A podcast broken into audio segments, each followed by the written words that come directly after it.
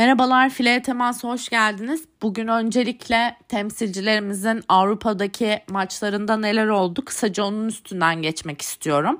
Sonrasında Sultanlar Ligi'nde 19. hafta karşılaşmalarının üzerinden geçeceğiz. Sonrasında İtalya'da oynanan Imoco Verovele Milano maçından birazcık bahsetmek istiyorum. Ve sonrasında da zaten önümüzdeki hafta bizi neler bekliyor bununla kapatıyor olacağız. Lütfen hangi mecradan dinliyorsanız takip etmeyi unutmayın. Şampiyonlar Ligi ile başlayalım. Şampiyonlar Ligi'nde temsilcilerimiz ilk playoff maçlarını oynadı. Vakıfbank burada Jejov'la karşılaştı ve 3-0 üstünlük sağladı ilk maçta. Burada ilk iki sette karşı takımın blok defans organizasyonu oldukça kötüydü. Dolayısıyla Cansu oyunu iyi yönetti ve rahat hücum etti Vakıfbank. İlk iki seti rahat aldı. Üçüncü sette karşı takım daha derli toplu bir oyun oynamaya başladı ve Vakıfbank da tabii ki birazcık rahatladı ilk iki seti kolay alınca. Dolayısıyla avantajı Jejova verdi bu sette. Özellikle setin sonuna doğru atılan kısa servisler Vakıfbank tarafında hücum ritmini birazcık bozdu o servisleri karşılamaya çalışırken. Bu noktada setin sonuna doğru Vakıfbank'ta bir toparlanma oldu doğal olarak. Defans yapmaya başladı takım. Birazcık daha mücadeleci tarafı ortaya çıktı. Ve karşı takımı hataya zorlamayı başardı. Seti ve maçı da Vakıfbank aldı. Bence burada maç boyu Franti ve Gabi'nin performansı ikisi de iyiydi. Cansu'nun da ben performansının etkili olduğunu düşünüyorum özellikle Şampiyonlar Ligi maçlarında defansta da farklı bir dirençle oynuyor Cansu ve bence takıma ciddi katkıda bulunuyor, diye düşünüyorum. Göreceğiz bakalım Şampiyonlar Ligi'nde sonraki turlarda nasıl olacak.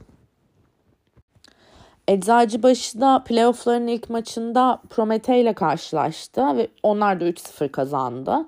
Eczacıbaşı Vakıfbank'a göre daha da az zorlandı. Rakibi de daha zayıftı. Burada Ferhat Akbaş Alexa Gray ve Voronkova ile oynamayı tercih etti bu maçta. Ara ara Gray yine servis karşılamada zorlandı ama hücumda gayet iyiydi bence. Bu maçta Stefanovic de bol bol top aldı ve iyi bir yüzdeyle öldürdü. Zaten MVP de seçildi bu maçta Stefanovic. Dolayısıyla Eczacıbaşı'nın zorlanmadığı bir ilk maç oldu bu turda. Bakalım ikinci maçta da böyle iyi bir performans sergileyebilecekler mi? Nilüfer'de Sev Challenge kupasındaki yarı finalde ilk maçta Fransız Nant takımıyla karşılaştı. Onlar maalesef 3-0 kaybetti. Dolayısıyla orada da turun ikinci maçına bakılacak. Eğer 3-0 ya da 3-1 yenebilirse Nilüfer altın set oynanacak. Göreceğiz bakalım orada da nasıl bir mücadele ortaya koyacak Nilüfer Belediye. Sultanlar Ligi'nde ise ilk olarak derbi maçına bakalım. Fenerbahçe ile Galatasaray karşılaştı bu hafta. Ee, Fenerbahçe'nin 3-0'lık üstünlüğü vardı. Burada ilk setin başından itibaren Galatasaray yüksek blok karşısında birazcık uyumlanma sorunu yaşadı hücum tarafında. Net hücum sayıları bulmaya başlamaları setin ortasını buldu. Birazcık fark açılmıştı o süreçte. Set ortası servislerin de biraz etkisini arttırmaya başladı Galatasaray ve bunun faydasını gördü. Defans ve bloklar daha iyi çalıştı. Dolayısıyla Fenerbahçe'nin çok rahat oynadığı, setin ortasına kadar oynadığı rahat oyunu bozdu diyebiliriz. Eggleston'ın servis turunda iyi bir rotasyonda yakaladılar aslında. Ve fark biraz kapandı. Ama bir seriye daha ihtiyaçları vardı öne geçmek için. O seri bir türlü gelmedi. Yine de bu sette son bölümdeki defans direnci iyiydi diye düşünüyorum. Yani Galatasaray bence kötü oynamadı. Sadece tabii ki Fenerbahçe çok dominant bir hücum yapısına sahip. İkinci sette birazcık daha dengeli başladı oyun. Galatasaray farkın açılmasını engelledi aslında. Fenerbahçe'yi defanslarla hataya zorlayabildiler.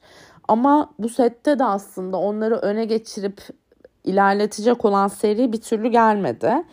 Yine de bu sette bence Coutinho ve Eggleston fena bir performans sergilemedi. Fenerbahçe tarafındaysa Dırça bence çok iyiydi. Ortaları iyi kullandı ve takımı önde tutacak performansın korunmasını sağladı. Yani ara ara farklı oyuncular hücumda çok etkili olmasa da sıcak eli iyi buldu diye düşünüyorum. Bu sette Aslı'nın performansı da oldukça iyiydi. Yani takımın diğer alanlarında çalışmayan hücum organizasyonları olduğunda veya defansta zorlandığında takım Aslı orada devreye girebildi. Setin sonunda Ana Kristina'nın oyuna girip pasör eşleşmesini de e, kullanması Fenerbahçe'ye farkı getirdi ve seti de aldı Fenerbahçe. 2-0'a geldi maç. Üçüncü sette Galatasaray Sude'yi kullanmak istedi. Birazcık daha iyi servis karşılayıp daha organize bir oyun oynamak istedi. Ama bu Fenerbahçe'nin blok etkinliğini arttırdı açıkçası. Sude önde kaldığında onu blokta çok rahat tuttular ve çok bir hücum tehdidi oluşturamayınca da Coutinho ve ilkine konsantre olabildi Fenerbahçe blok ve defansta. Dolayısıyla ikisinin de Coutinho ve ilkinin ikisinin de aynı anda arkada kaldığı turda bir türlü sayıyı alıp turu dönemediler ve fark çok fazla açıldı. Oradan sonra da ara ara iyi işler yapsa da takım ara ara arka arkaya sayılar bulsa da çok fazla açılmış olan farkı kapatamadılar ve oyunun gidişatı çok fazla değişmedi. Maçta 3-0 Fenerbahçe'ye gitti.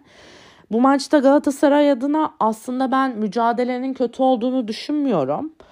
E, fakat bence Ayçi'nin yokluğu oldukça hissedildi. Yani ortada da özellikle blok anlamında birazcık daha etkili bir varlık istedi bu maç gibi düşünüyorum.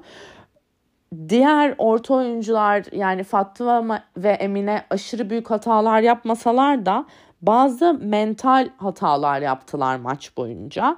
Yani mesela işte Dırça arka oyuncuyken hücum yapamayacakken bile Dırça ile birlikte plas atacakmış gibi sıçradıkları bloklar vesaire oldu.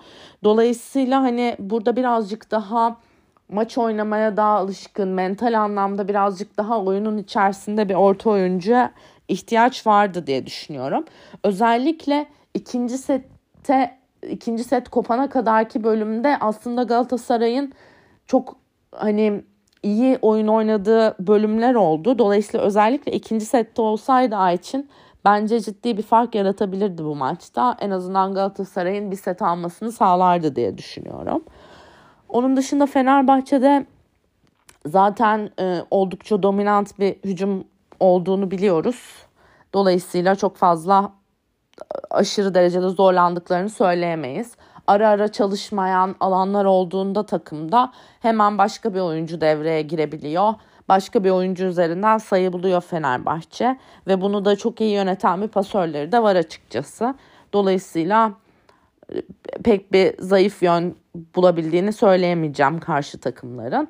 Dolayısıyla Fenerbahçe liderliğini sürdürüyor Sultanlar Ligi'nde bu haftada. Önemli bir diğer maçta Türk Hava Yolları Murat Paşa ile karşılaştı.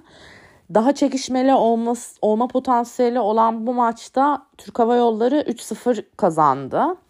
Türk Hava Yolları'nın da bu kazanma süreci devam etti dolayısıyla bu, bu haftada. Burada ilk sette Türk Hava Yolları'nın Markova'ya karşı bloğu oldukça iyi çalışılmıştı. Artık Sultanlar Ligi'ndeki takımlar birazcık çözümledi Markova'yı diye düşünüyorum. Neredeyse her topa değdiler. Top öldürmesini de engellediler. Dolayısıyla Murat Paşa da oyundan çıkarmak zorunda kaldı Markova'yı ve o çıkıp Guerra girdiğinde Guerra birazcık daha iyi çözümler bulabildi. Murat Paşa birazcık daha dinamik ve hareketli bir oyun oynadı o oyundayken. kendileri yani birazcık çözüm bulabilseler de Türk Hava Yolları'nın servis karşıladığında da side out performansı da iyiydi. Sıla doğru anda doğru oyuncuları oyuncuları seçebildi pas atmak için ve set, ortasından sonra da Van Rijk çok etkiliydi. Dolayısıyla e, Türk Hava Yolları bayağı önde götürdü seti aslında. Bir ara servis karşılama organizasyonu bozuldu Türk Hava Yolları'nın. İyi servis atmaya başladı Murat Paşa. Ama bundan e, çok çok da iyi faydalanamadı. Birazcık farkı kapattı ve set sonu daha yakın ve çekişmeli geçti ama Türk Hava Yolları'nın orada daha net bir oyunu vardı. Daha direkt sayıya gitmeyi bildi hücum oyuncuları. Tabii ki burada daha tecrübeli olmalarının da etkisi vardı. Ve ilk seti birazcık çekişmeli geçmiş olsa da Türk Hava Yolları aldı. İkinci sette Murat Paşa Markova olmadan Guerra ile başladı buradaki sete. Bu şekilde birazcık daha fazla defans yapabildi ama çıkan topları bu sefer öldürecek bir hücum oyuncusu ortaya çıkmadı takımda. Dolayısıyla böyle olunca Türk Hava Yolları momentum kazandı ve özellikle Farnak gittikçe daha etkili olmaya başladı bu sette. Marco oyuna geri girdi ama e, açılmış olan farkta çok fazla bir etkisi olmadı açıkçası. Dolayısıyla ikinci sette gitti e, Türk Hava Yolları'na diyebiliriz. Burada bir bir ara Anti Vasil Antonakis de oyuna girdi sanıyorum. Onun da yavaş yavaş dönüş süreci başladı Türk Hava Yolları'nda. Üçüncü sette Türk Hava Yolları ilk iki seti aldıktan sonra birazcık konsantrasyon kaybıyla başladı ve kolay sayılar verdi. Ama Murat Paşa yine bundan çok iyi faydalanamadı ve sayı serileri bulamadı. Dolayısıyla set ve maç Türk Hava Yolları'nın oldu. Şimdi birazcık daha aslında çekişmeli olmasını bekleyebileceğimiz bir maçtı ama dediğim gibi Markova'nın diğer takımlar tarafından hücumda biraz çözülmüş olması gerçekten Murat Paşa'yı zorluyor diyebiliriz. Türk Hava Yolları'ndan yine bu hafta da iyi bir performans geldi. Yine aslında orta hücumlarını daha çok görmek istediğim bir takım Türk Hava Yolları benim. Çünkü aslında hücum anlamında kuvvetli orta oyunculara sahip. Ama yine de köşeler oldukça iyiydi. Özellikle Van Rijk'ın olağanüstü performansı son birkaç haftadır devam ediyor. Yine çok yüzdeli bir maç oynadı. Türk Hava Yolları'nın performans anlamındaki çıkışı da devam ediyor ve dördüncü sıradaki yerlerini de gittikçe daha da sağlamlaştırıyorlar. Onların ikinci yarıda sağlamış oldukları bu performans çıkışı gerçekten etkileyici diye düşünüyorum. Dolayısıyla Türk Hava Yolları'nı kutluyoruz. Vakıfbank'ın bu haftaki rakibi ise Sarıyer'de ve 3-0 üstünlük sağladı Vakıfbank. Sarıyan karşısında çok fazla zorlanmadılar. Burada Cansu, Gabi, Zehra ve Thompson dinlendi. Skor yükünü ise Alexia ve Ali Franti çekti. Bence bu şeyi servis karşıladı maç boyunca ama hücumda pek etkili olamadı. Yani Sarıyer gibi bir takım takıma karşı Buşan'ın da birazcık daha etkili olmasını beklerdim. Hücum anlamında. Orta oyuncular da aynı şekilde aslında ortalama bir şeyle oynadılar. Randımanla diyebiliriz. Birazcık daha top almalarını da bekleyebilirdim orta oyuncuların aslında böyle bir maçta ama çok fazla tercih etmedi Fanalen. Sonuçta takımda zaten zorlanmadı. Sarıyer tarafındaysa burada Polina Shemanova ve e, Nikolova'nın uyum süreçleri devam ediyor. Dolayısıyla bence bu takımın net performansını birkaç maç içerisinde göreceğiz diye düşünüyorum. Ama yükseltmeleri gereken bir performans olduğu ortada eğer ligde kalmak istiyorlarsa. Bakalım önümüzdeki haftalarda nasıl olacak performansları. Eczacıbaşı da karayollarıyla karşılaştı ve onlar da 3-0'lık rahat bir skorla geçtiler karayollarına. Ee, doğal olarak çok fazla zorlanmadıkları bir maçtı. Sayı yükü iyi dağıldı diye düşünüyorum. Ee, burada Boşkoviç ve Alexa Gray bu maç dinlendi çok yani normal bir şekilde Eczacıbaşı için kolay diyebileceğimiz bir haftaydı diyebiliriz. Haftanın çekişmeli maçını ise Çukurova ile Kuzeyboru oynadı. Burada 3-2 Kuzeyboru'nun üstünlüğü vardı. Cidden hani oldukça çok fazla momentumun yer değiştirdiği bir maçtı diyebiliriz. Burada ilk sette Çukurova biraz konsantrasyon ve iletişim hatalarıyla başlamış olmasına rağmen Kuzeybornu'nun servis karşılamada yaşadığı problemler Çukurova'nın blokta yerleşebilmesine sebep oldu ve oyunun ibresini Çukurova'ya çevirdi. Setin son bölümünde takımlar arasında büyük bir hırs ve motivasyon farkı vardı bence. Çukurova'nın çok daha seti almak istediği belliydi. Daha iyi bir ruh yakaladılar ve daha az hatayla oynadılar. Seti de aldılar. İkinci sette Çukurova servis karşılamada bolca sorun yaşadı. Dolayısıyla Kuzeybor'un bloklara oldukça iyi çalıştı. Setin ortalarında birazcık toparla, toparlanma oldu. Özellikle Fabris'le hücum tarafında. Ama çok fazla yeterli olmadı bu set için ve maç bir bir e, birbirine geldi. Üçüncü sete Çukurova daha iyi başladı. Daha doğrusu Kuzey Boru'da basit hatalar çok fazlaydı. Ve burada Gamze ısrarla Gayle Gonzales'i kullanmaya çalıştı. Ama bir türlü sayı bulup dönülemeyen turlar oldu. Özellikle setin başında yakalanan bir tur vardı ki fark inanılmaz derecede açıldı. 10 sayının üzerinde fark oluştu ve tabii ki bu fark set boyunca da kapanmadı. Kuzey Boru için hücum iyice Gayle Gonzales'e sıkıştı. Bir türlü çözüm bulunamadı ve tamamen hücum organizasyonu dağıldı. Set çok çok farklı bir şekilde e, Çukurova'ya gitti. Dolayısıyla maçta 2-1'e geldi. Dördüncü sette aslında Kuzey Boru iyi bir toparlanma gösterdi. Bu kadar kötü bir oyun oynadıkları 3. setten sonra. Karşılıklı sayılarla başladı set. Ama Kuzey Boru setin ortalarında yaptığı hücum hatalarıyla aslında geride düştü. Burada Mehmet Bedestenlioğlu'nun yaptığı ikili değişiklik bayağı işe yaradı. Bloklarda birazcık file üstünde üstünlük sağlamasına sebep oldu Kuzey Boru'nun ve fark kapandı.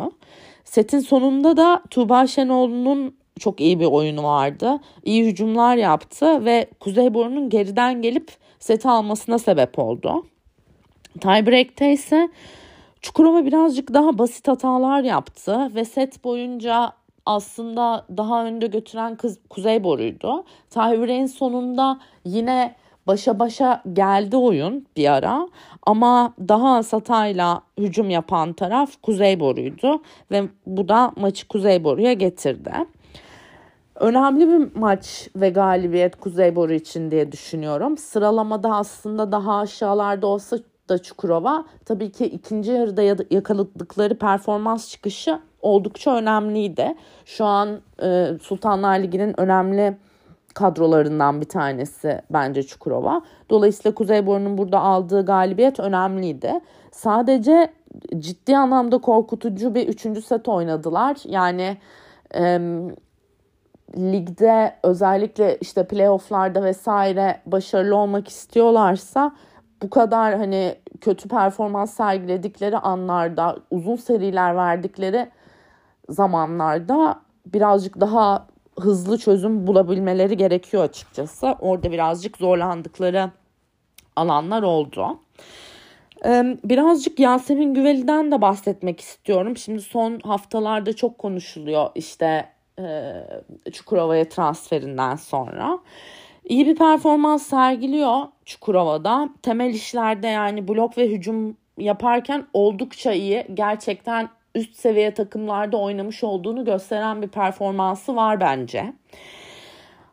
Ama biraz oyunun diğer bölümlerinde konsantrasyon kaybettiği anlar oluyor diye düşündüm ben. Özellikle bu maçı izlerken. Yani mesela işte dublajda ya da takım defanstan bir top çıkardığında Yasemin'in önüne düşen toplar oluyor. Müdahale etmekte geç kaldığı toplar oluyor. Veya file üstünde tipleyeceği toplarda acele ediyor. İşte karşıya çok kolay avantaj toplar vesaire atıyor orada acele ettiği için. Dolayısıyla burada hani oyunda onun ana işleri olmayan blok ve defans e, blok ve hücum dışındaki anlarda da birazcık daha oyunun içinde konsantre kalması gerekiyor. Tabii ki bu sürekli maç oynayarak ve takım içerisinde daha fazla sorumluluk alarak geliştireceği bir alan diye düşünüyorum. Ve burada tabii ki Ataman Güneyligil'in de ona etkisi ve katkısı yüksek olacaktır bence. Çünkü bu tip oyun içerisinde e, yapacağı işler ya da yaptığı hatalar istatistiklere tabii ki Yasemin'in hatası olarak yansımıyor aslında.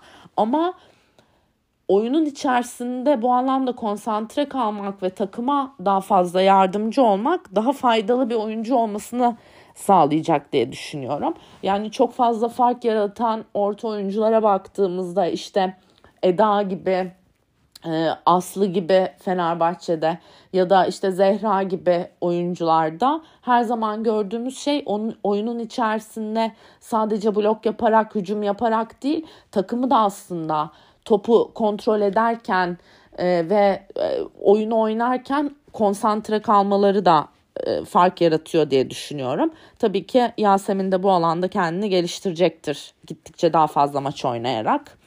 Ama e, Kuzey Boru'yu tebrik ediyoruz. Zor bir maçtı onlar için. Geriden geldikleri bir sürü an oldu ve maçı kazanmayı bildiler. Dolayısıyla güzel bir galibiyet diyebilirim. Beşiktaş'ta Aydın'la karşılaştı bu hafta ve 3-0'lık net bir galibiyet aldı. Burada ilk sette yakın sayılar olsa da son bölüme önde giren taraf aslında Aydın'dı.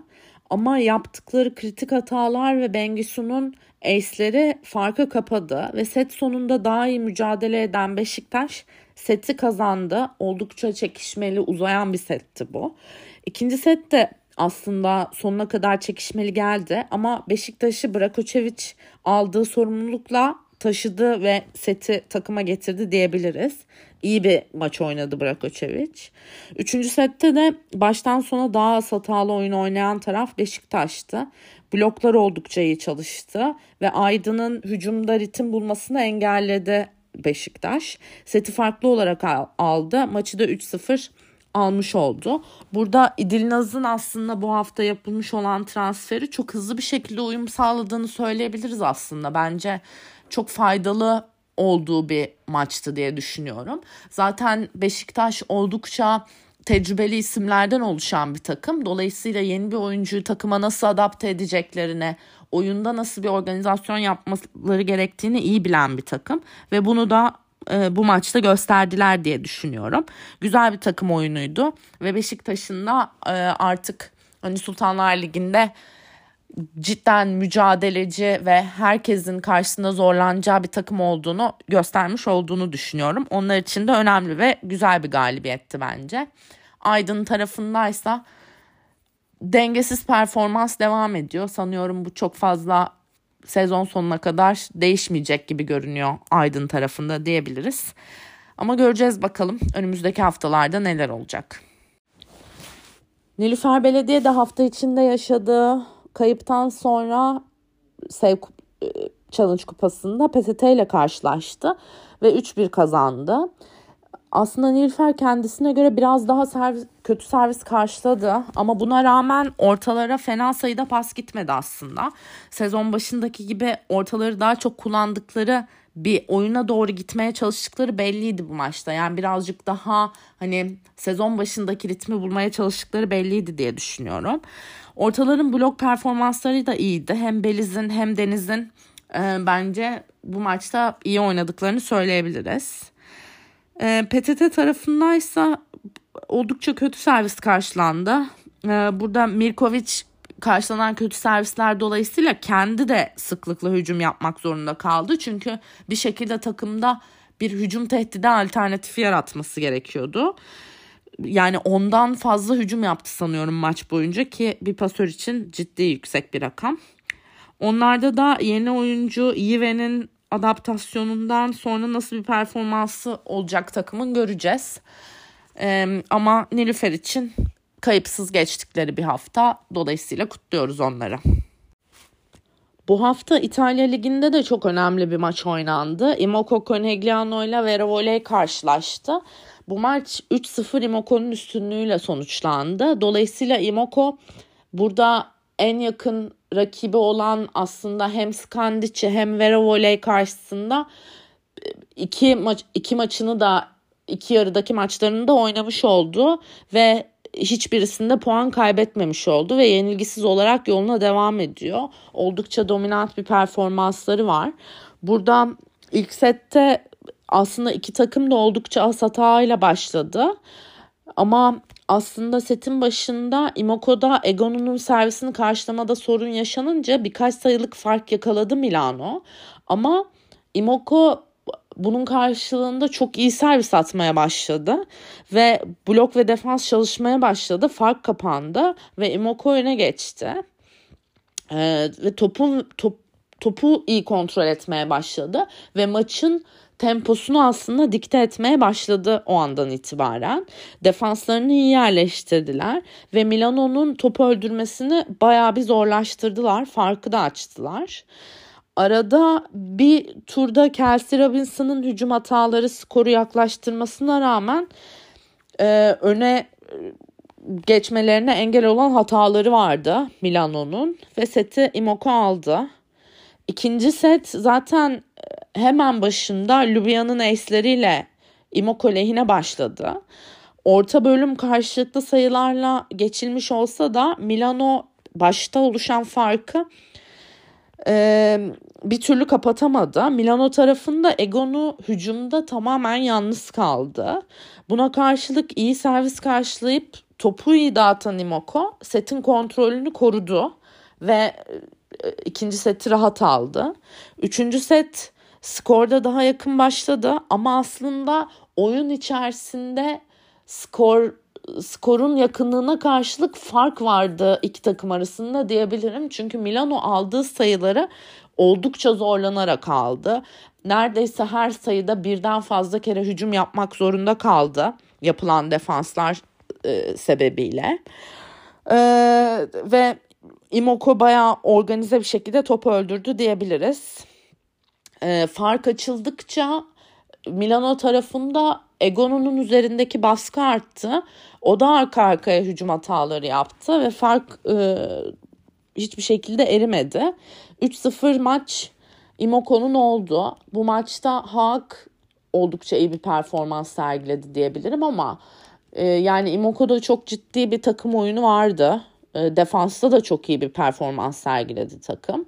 Sarafar burada uzun süre e, sakatlık yaşamış bir oyuncu aslında. Son 2-3 senedir çok fazla uzun süreli sakatlık yaşadı. Ee, ama bu sene ciddi bir dönüşünü gerçekleştirdi ve uzun süredir birkaç maç üst üste oynadıktan sonra performansını ciddi anlamda yükseltti ve hem serviste hem de blok tarafında ciddi bir tehdit oluşturuyor. Ee, ama hani şunu da anlıyoruz ki Verole, Milano ve Scandicci'ye karşı oynadıkları maçlarda bu kadar dominant bir performans sergilemesi Imoko'nun aslında bu iki takımla arasında ne kadar fark olduğunu gösteriyor diye düşünüyorum. Ve Şampiyonlar Ligi için de aslında e, onlarla karşılaşma ihtimali olan çeyrek finalde e, Vakıfbank'ın e, işinin ne kadar zor olduğunu görüyoruz bu maçlardan sonra diye düşünüyorum. Ama tabii ki de her takımın zorlandığı noktalar ya da zor geçtiği turlar veya zaman zaman kaybettiği momentum oluyor. Bakalım nasıl olacak Imoko'nun sezonunun geri kalan kısmı. Önümüzdeki haftaya baktığımızda da Şampiyonlar Ligi'nde playofflardaki rövanş maçlarında Eczacıbaşı yine Promete ile 7 Şubat'ta karşılaşacak. Vakıfbank'ta Jejov'la ikinci maçını ayın 8'inde oynayacak. Challenge Kupası'nda da Nilüfer e, ilk maçı kaybettiği turun rövanş maçını Nant'la yine 7 Şubat'ta oynuyor olacak. Göreceğiz bakalım temsilcilerimizin performansı umuyoruz iyi olacak. Ee, zaten Şampiyonlar Ligi'nde Eczacıbaşı ve Vakıfbank'ın çok fazla zorlanacağını tahmin etmiyoruz. Nilüfer'in de bakalım ikinci maçta üstünlük sağlayabilecek mi? Sultanlar Ligi'nde de 20. hafta maçları ayın 11'inde oynanıyor olacak tamamı. Burada Galatasaray Aydın'la karşılaşacak. Murat Paşa'nın rakibi Fenerbahçe. Vakıfbank Çukurova ile karşılaşıyor. Karayolları ile Kuzeyboru oynayacak. Nilüfer Belediyesi'nin rakibi Türk Hava Yolları. Beşiktaş'la Eczacıbaşı karşılaşıyor ve son olarak da Sarıyer ile PTT'nin e, karşılaşması olacak. Burada aslında bence güzel olabilecek maçlar var. Yani Murat Paşa Fenerbahçe maçı aslında Murat Paşa'nın performansı son birkaç haftadır düşüyor olmasa güzel bir maç olabilirdi diye düşünüyorum ama göreceğiz nasıl olacak. Vakıfbank Çukurova maçının ben çekişmeli geçmesini bekliyorum. Çukurova'nın sağladığı çıkışla birlikte. Onun dışında Nilüfer Türk Hava Yolları maçı da çekişmeli olabilir. Eğer Nilüfer güzel ve dengeli bir oyun sergileyebilirse. Beşiktaş'ın da Eczacıbaşı karşısında göreceğiz ne kadar direnebilecek. Ama 20. haftada bence güzel bir hafta olacak Sultanlar Ligi'nde diye düşünüyorum. Bu haftalık bu kadar. Haftaya görüşürüz.